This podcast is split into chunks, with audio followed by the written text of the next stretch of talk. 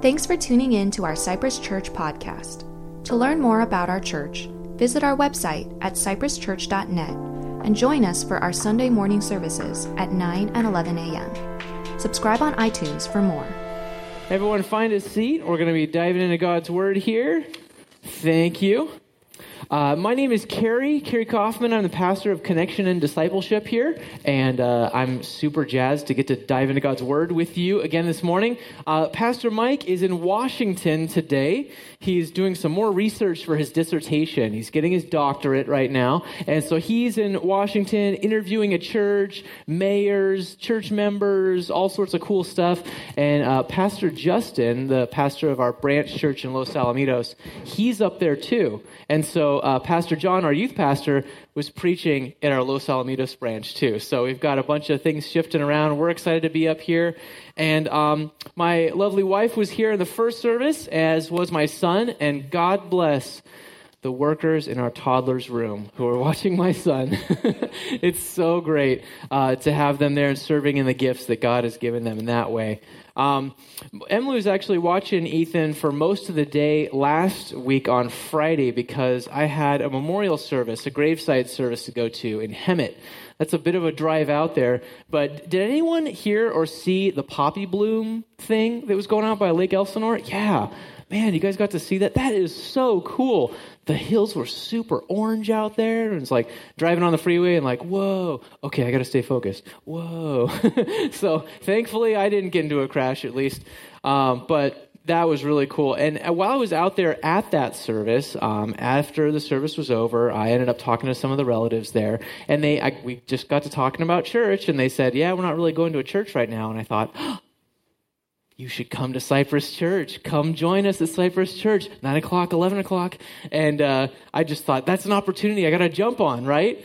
Um, that doesn't usually come very naturally to me to just invite someone to church or hey where what do you know about god or hey do you want to know about jesus that that just so, but i thought the opportunity is right in front of me i just got to go for it and so that happened and that's been making me think since then just to keep a, alert Spirit, what are you doing? Who should I talk to next? And so I went to the dentist a couple days ago, and uh, right, and I was like, use the opportunity. So I was like, God, is there anyone at the dentist office that I can talk to in the waiting room or whatever and just see what's going on, see if there's someone I can invite to church. And so sure enough, I go in and I and I get sit down in the chair, but you know how it is at the dentist any kind of conversation you're trying to have, your dental hygienist is like, "Oh, I have a question for you," and then you're like, "Ah," and then your mouth gets filled with tools, and you can't respond, right? So I'm trying to have this conversation with her, and I find out kind of in between drills and knives and all sorts of things going in my mouth that, like, okay, she's got this sister that was a medical missionary, but she doesn't actually go to church and, and doesn't really have a church right now. And I was like, "Oh, I want to ask her if she can come to Cypress Church," and then it was like, "Well, you could." you know, and like, okay, well, my mouth's full. There's nothing I can say. And after that, the dentist comes in and gives me the overview. And he's like, well, your teeth look great. And I thought, yes. And he said, but there's a cavity we have to fix. I'm like, oh, great. That's what great means? Great means I still have to work on stuff? And he's like, yep, and you got to come back for another appointment. So we got to schedule you again. I thought, oh, man. So I'm walking to the office and I need to make a new appointment for this. And I'm thinking, this popped into my head again what Lance Leffler, a pastor who was preaching here a couple weeks ago, was sharing. He was saying that as we looked at Romans chapter 3, that the way we interact with God because of sin is a little bit like the dentist. And he shared it's like the dentist because Lance was saying, I brush my teeth, I floss, I try to use mouthwash, I try to do everything I can, and yet I still have to go to the dentist. And the dentist says, Yep, I still need to do a cleaning on you every, you know, six months or whatever, because it's not good enough. Everything you're doing, it's still not good enough. You need outside help. And I remember being at the dentist myself last week, thinking about Lance's illustration, thinking, I'm in the same boat. I've tried to brush my teeth as good as I can and floss and use mouthwash and everything else I can think of, and yet I'm still here with a cavity under one of my fillings and I have to come back. I need outside help. I'm not, what I'm doing is just not cutting it. And I wonder, Do any of you feel that way? Maybe not just at the dentist, but in our lives overall, right? Maybe you've turned in those all those assignments and your teacher just never gives you the grade that you're trying to aim at. Maybe you've been trying to work so hard but your boss is never satisfied. Maybe you've been trying to show your spouse love in different ways and it just never seems to be quite good enough. Or you're caring for your parents and you never measure up to what they want for you. You think, "Oh, I'm never good enough." How many times do we think that maybe about God. You see, because God's standard is like up here. He's God. He's holy. He's perfect, infinite. And so God's moral standard is through the roof. And so we look at God and we say, no matter how hard I try or how good I am, I can't come close to your perfection. And there's a conflict in that, there's tension in that, right? That's what leads us back to Romans. And we're going to be in Romans chapter 5. This is the question we're wrestling with. Before a righteous, perfect God, what hope do broken sinners like us even have? What hope? We're going to be in the book of Romans again, and we're going to try to dive into Scripture and find an answer to this question, this question that touches each one of us. So, if you have not been here, if you're a guest with us, we are in a Bible book of Romans. We're in a series, and maybe if you just you've been here but you forgot, we're in the Bible book of Romans, and it is written by the Apostle Paul. Chapter 1, verse 1 will tell us that. And Paul was writing this book to the church in Rome um, through a scribe. He wrote it while he was working in the uh, city of Corinth, which is in modern day Greece. You'll see a map on the screen. Um, and so you'll see the two cities. He's writing across the sea, and he's writing because on one level, he's going to want to go to Rome soon. He's been through these missionary journeys. He's on his third one, and he's thinking, I want to go further. I want to tell more people about Christ. And so he's hoping to go to Rome. So he's writing a letter to them saying, Hey, it's me, Paul. You may have heard of me. Um, and there's also some situations going on in Rome that Paul ends up wanting to address too. And you'll see that in the next picture. The, the issue was that, that there were schisms in the church. There's division because there's a bunch of Jewish followers who grew up in the Jewish faith, and now they're Christians, but they have all these Jewish traditions they're used to. And then there's Gentile, non Jewish Christians that are also uh, following Christ, but they don't have any of that Jewish background. And so there's conflict on how they want to worship, how they want to get together, how they want to potluck, or whatever. Um, and so all of that is coming up to a head, and Paul is saying, okay, I'm going to write my letter to you so you get to know me, so I could maybe drop by, and I want to just lay the groundwork for what this is all about. Christian unity Roman church and Christian thought, Christian mission, Christian vision, all of it boils down to one essential thing. And we could summarize that in one word it is the gospel. The gospel is at the foundation of all of it. So Paul writes this book to explain what the gospel is, because that is what's going to help the Roman church know how to be unified. So he starts in chapter 1, verse 16. Paul says his own personal manifesto. He says, I am not ashamed of the gospel, for it is the power of God for salvation to everyone who believes Jew, Gentile, rich, poor, all ages, all, all measures, all locations, everything. For everyone who believes. And then he continues in chapter 1 to show our need for the gospel.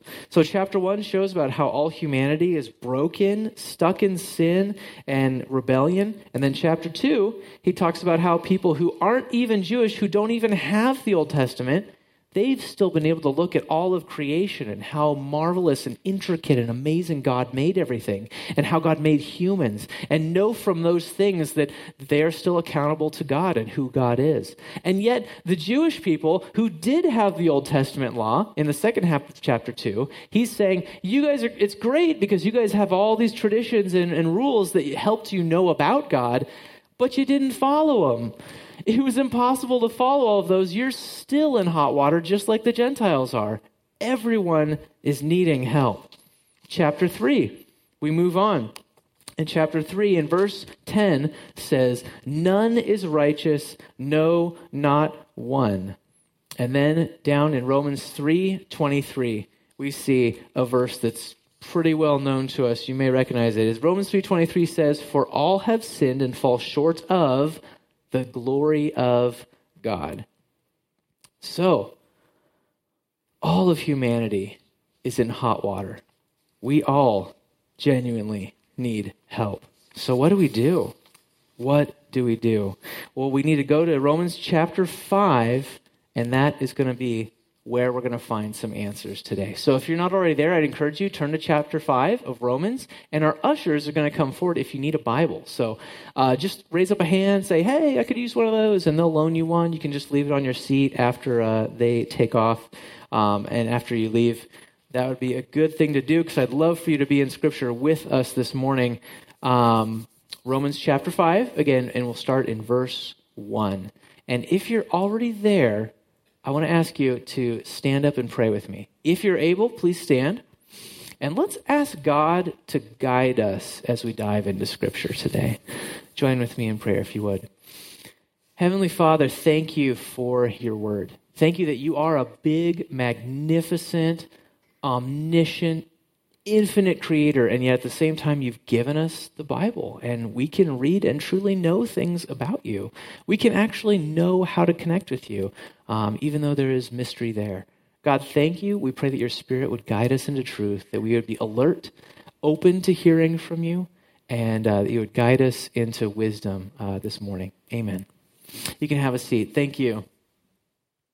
So, Romans chapter 5, verse 1 says, Therefore, since we have been justified by faith.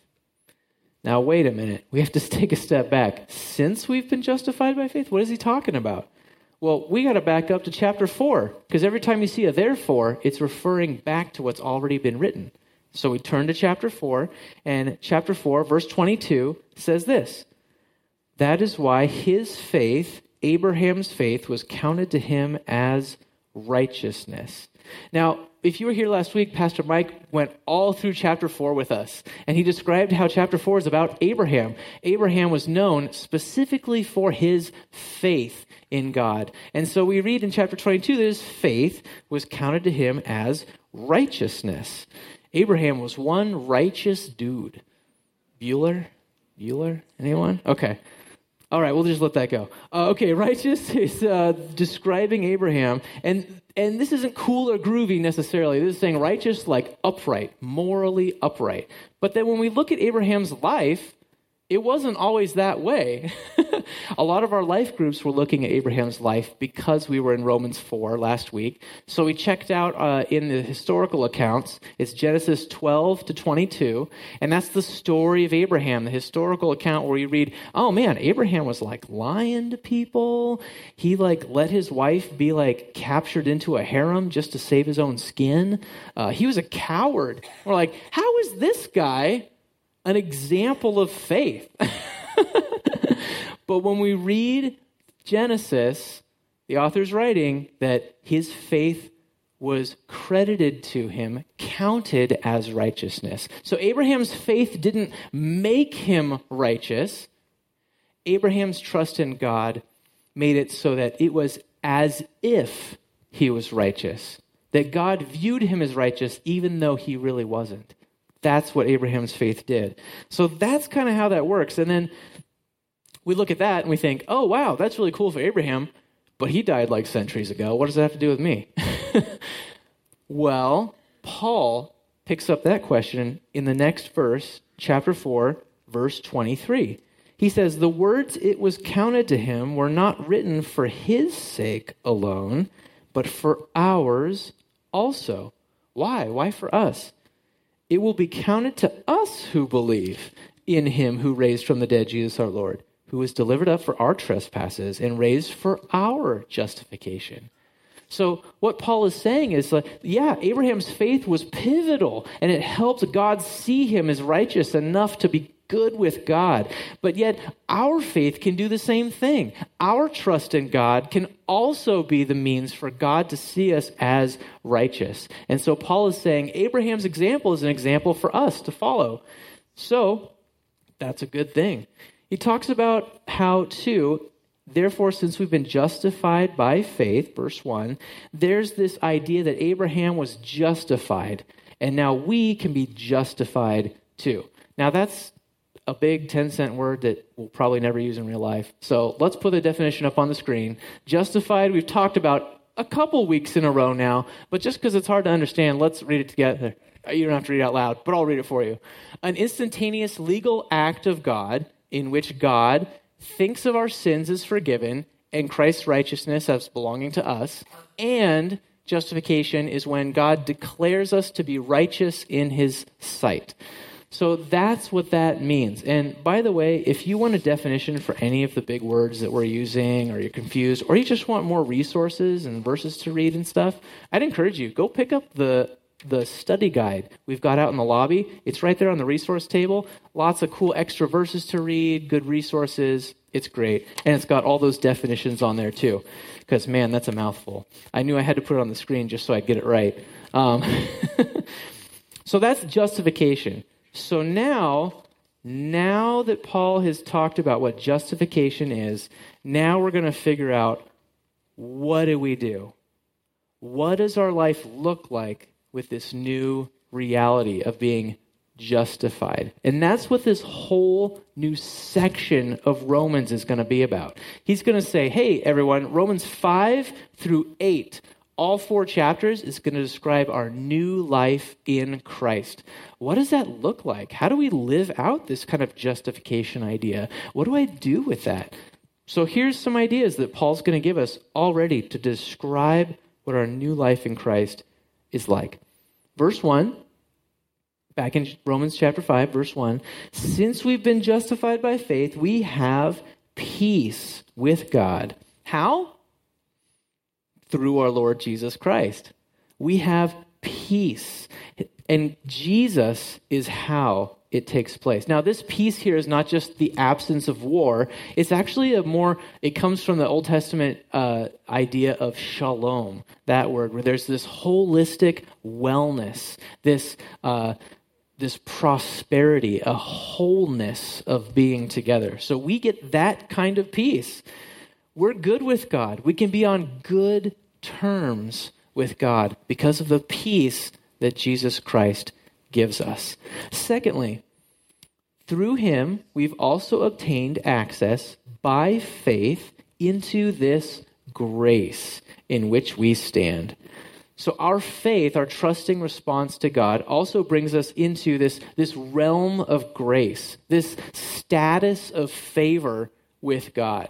And it's amazing because once again, how do we get access into this realm of grace? It's again through Jesus. Jesus makes it all possible. Think about it this way salvation is a little bit like when you know a friend who's working at Disneyland and you go to the park and you're like, oh man, and they meet you at the front and they sign you in with their special access and you get in and you're like, oh man, I've got this glorious, unfettered access to this magic kingdom all day. I'm going to go on rides, I'm going to look at attractions, it's going to be so fun.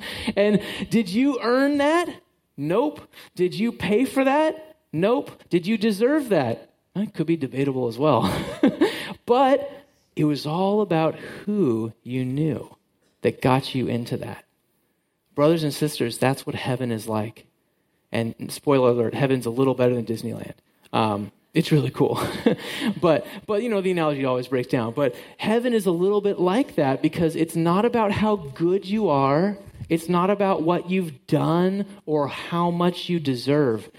You get into heaven based on who you know. And so one day, each one of us is going to be standing before God at the end of all things. And Jesus is going to see us. And if we've trusted in him, he's going to say, Hey, Dad, I know this guy. He's a friend of mine. He's going to say, Hey, come on in. Jesus makes all of it possible. He's been so good to us. Third, Paul keeps going on. Since we've been justified by faith, we rejoice in hope of the glory of God. Now, this word rejoice can be kind of a churchy word, so suffice to say, it can be also be translated boast. We can be like, oh man, I've got this confidence in knowing that I have hope for the glory of God. Now, speaking of Christiany words, glory can be pretty, you know, churchy too. Like, what does that mean? Well, remember how Romans 3.23, back in chapter 3, Well, we read, all have sinned and fall short of the glory of God. The glory of God. We fall short of how awesome and holy God is.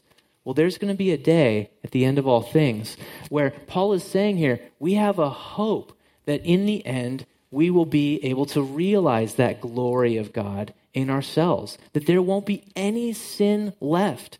See, there's a couple ways we understand salvation. Justification, like we talked about, is that instantaneous legal action where, boom, God sees us as righteous. But then we've got things like sanctification, where we're slowly working out our salvation. We're figuring out what it means to walk as a Christian. We're walking further and further towards Christ's example and further and further from sin. But then eventually, we've still, because we've still got those habits and sin, it still has an effect on us, we'll eventually get to heaven and we will be called, uh, it's called glorification. And that's when we will get new bodies that God has made for us, and there will be no more sinful effect on us.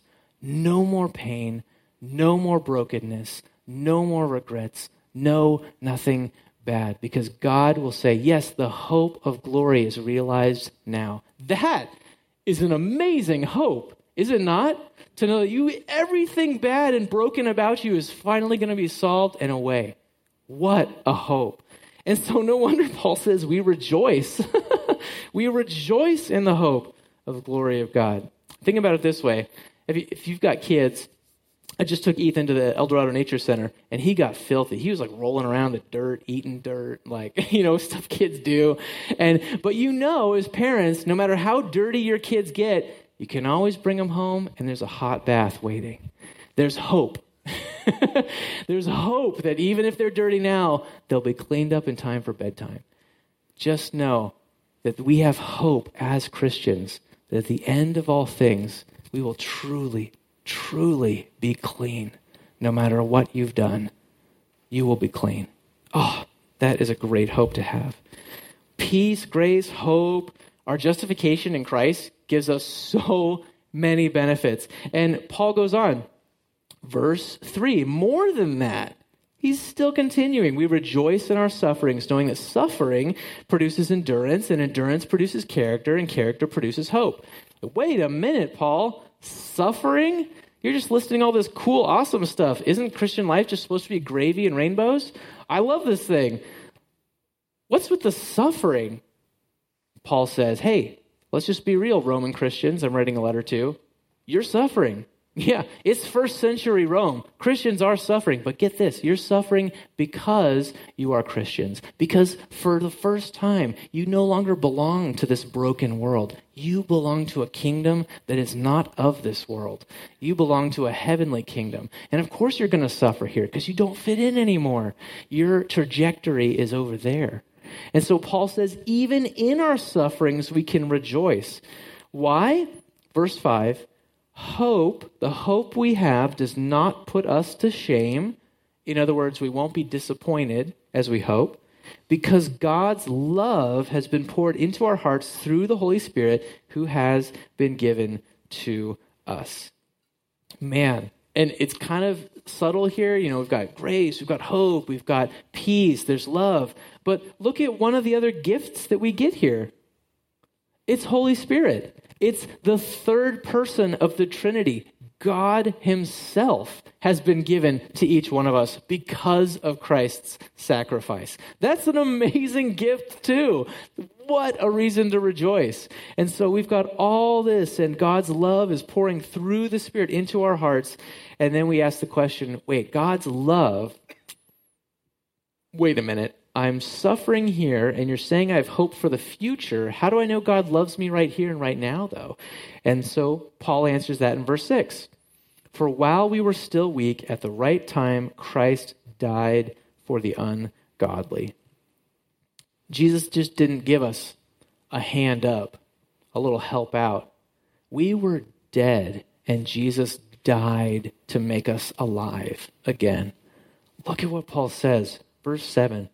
For one will scarcely die for a righteous person, although perhaps for a good person one would even dare to die. I mean, that kind of makes sense, right? If your kid or like your spouse, someone you love is going to die and you could substitute your life for them, some of us would say, yeah, that's a sacrifice I'm willing to make. Uh, if it's a really important person in my family, important person in the community, yeah, maybe I'd do that. But look at how Jesus dies for us here. Verse 8 God shows his love for us in that while we were still sinners, Christ died for us. While we were sinners, while we were still unclean, before we, we couldn't clean ourselves up, before we even asked God for help, while we were still saying, God, get out of my life, I'll run it myself. That's when God looked to us and said, Oh, while you're sinning, that's when I'm going to send my son to die for you. That is when Jesus represented us on the cross. That is incredible love. That's the kind of love that Paul is talking about here. That's amazing. And so Paul just keeps saying, let's rejoice. And man, I can see why. There's so much God has done for us. So we set our Bibles down and we just think back and we go, wow, that is amazing. Man, sometimes we go to church for years, and, uh, and this is what we've really been looking for. This is who we've really been looking for. Jesus makes it all possible. If you like to learn by writing notes down, in point one, it says that we can rejoice because Jesus makes us good with God right now right in your life right now, as you trust in Christ, He can make us good with God. We get peace, hope, and grace because Jesus took our place. And so we rejoice. We rejoice. Well, Paul continues on as if that's not good enough. He keeps on writing in verse 9 Since, therefore, we have now been justified by his blood, much more shall we be saved by him from the wrath of God.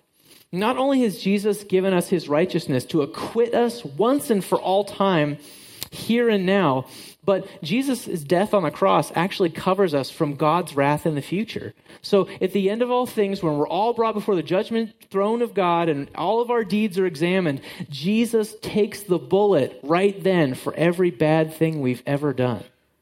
Jesus eats the cost of every sin. And nerdy theologians, here's another fun big word for it, likes to call it a double imputation. It's where Christ takes his righteousness and he puts it on us, but then he takes our sin and he puts it on himself. Think about it this way Jesus sitting in a coffee shop, gets a text alert, bling, alert, armed robbery. Uh, oh man, that's wow. Suspect wearing a, a green shirt, blue jeans, and a black hat. Be, be cautious. Oh, okay, wow.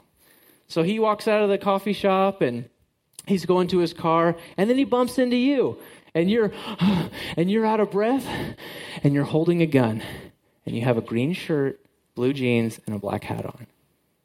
And you look at him and you just break down. And you say, I, How did it come to this? How did I get here? And Jesus listens. And then you're not sure why, but he takes his shiny, new, perfect outfit and he gives it to you. And you're not sure why but, or, or what's going on, but, but you put it on. And, and as you do, you look over to him and, and he's suddenly wearing a green shirt and blue jeans and he's pulling your black hat onto his head. And he says, Go in peace and you're not sure why and you're confused but you, you start to walk away and your heart's thumping and you look back and you see there's jesus and, and, and the police have shown up and they've thrown him up against the back of a cruiser and he's cuffed and you walk away and you think what just happened? I'm amazed. I'm grateful. I'm thankful. You see jesus not only gives us his goodness to make us right with god but he takes our punishment. What a Savior. What a God. This is another 10 cent word, uh, propitiation, that Jesus suffers the wrath of God in our place because that we don't have to. And man, it just keeps getting better and better. In verse 10, Paul just keeps going on listing all these benefits of our new life in Christ. Verse 10 says, If while we were enemies, we were reconciled to God by the death of his Son, much more now that we are reconciled, shall we be saved by his life. This is another big word here reconciled, reconciliation. And if we're talking about all of our salvation words again, justification, sanctification, uh, glorification, this reconciliation is talking about our salvation in a relational term. So you heard the term enemy used. We used to be enemies of God because we told him, I want to do it my own way. I don't care. And and we used to be at odds and yet God said even when you were my enemy, I'm going to send my son to die for you and reconcile this relationship. And so that's what reconcile means. Even when we shamed God by turning our back on him, even when we dishonored his instructions, God said, Nope, I want to be good with you on good terms. And he brought us in and not only reconciled us in a technical way, but he, it says in Scripture, and we'll read this later in Romans 8, he adopted us in to his eternal family. Oh, now that's love. it's just amazing. So we have the assurance of being in new life with Christ forever. And that's our next point. Rejoice because Jesus makes us good with God for eternity. What hope! We get peace, hope, and grace because Jesus took our place. And so we rejoice. Paul wraps up our section with one more verse here. Verse 11 More than that, we also rejoice in God through our Lord Jesus Christ, through whom we've now received this reconciliation. And so Paul is saying to his friends in Rome, he's saying, Brothers and sisters in Christ, don't forget the profound truth of what God has done in your life. Don't forget that we Christians, we used to be enemies, but now we're friends. We're at peace. We've been reconciled, justified. We have peace, hope, and grace. We have love. We've got the Holy Spirit indwelling us. We've got so much going for us in this new life in Christ. So rejoice. He ends with that word in verse 11 rejoice, be thankful. We get peace, hope, and grace because Jesus took our place, so we rejoice. Think about it this way with another illustration. So, my wife and I had Ethan. He was born, and ever since uh, from his birth onward, he was sharing our room. So, you know, a little bassinet and then all that. And as he's growing up, we were just in this tiny little studio, one bedroom apartment in Long Beach, and we got tired. Any parents can give me an amen. We, get, we got really tired. And not just tired of like sleepless nights, but we got tired of like not being able to invite anyone over at night because like anyone could wake him up with just that tiny apartment. We got tired of brushing our teeth in our kitchen sink every night because we couldn't use our bathroom because it was right next to his thing and wake him up. We got tired of all this stuff. And so we thought, Lord, it would be so nice if we could move to a place and he could have his own bedroom. so we took a step of faith and thought, well, we'll just see what's out there. And we started looking. We called up a realtor a friend recommended, and that is when it happened. My parents found out, and they gave us a huge loan that totally bolstered our down payment, made it really possible to get a two bedroom condo here in Cypress that we're now living in. And we just thought, whoa, we were surprised. Like, I didn't expect that. And we were shocked and we were amazed and we were thankful. And now, for, since uh, last summer onward, we'll invite people over. We can have people for dinner. We, we host our life group each week. We can just in general be loud downstairs. And upstairs, Ethan's tucked away in his little room with the door shut, just sleeping peacefully. And it's wonderful. well, most of the time, he's asleep peacefully, uh, you know, generally. Um, but do you see what made that possible? My parents had a generous loan that they gave us, and it made our new home possible. It was an amazing gift. And we can't we can't even brag about our new place because it wasn't us. it wasn't our savings, it wasn't our cleverness, it wasn't our goodness, it wasn't our deserving it. They just gave that gift to us. All we can do, we can't boast, all we can do is just be grateful. And then use our new home however best we can to glorify God. Do you see the connection with what Paul is describing of our new life in Christ? Jesus' generous sacrifice made being right with God possible. And it's an amazing gift. We can't pay God back for it, ever. we can't brag about our new life in Christ either because it's not due to our efforts, it's not due to our cleverness, our goodness, our deserving of it. The peace, grace, and hope that we have now, it's just due to God's love and his generosity. And so, all we can do is be grateful. All we can do is rejoice and then use our new life in Christ to glorify God however we can. That's the connection. We get peace, hope, and grace because Jesus took our place. And so, we rejoice. We rejoice.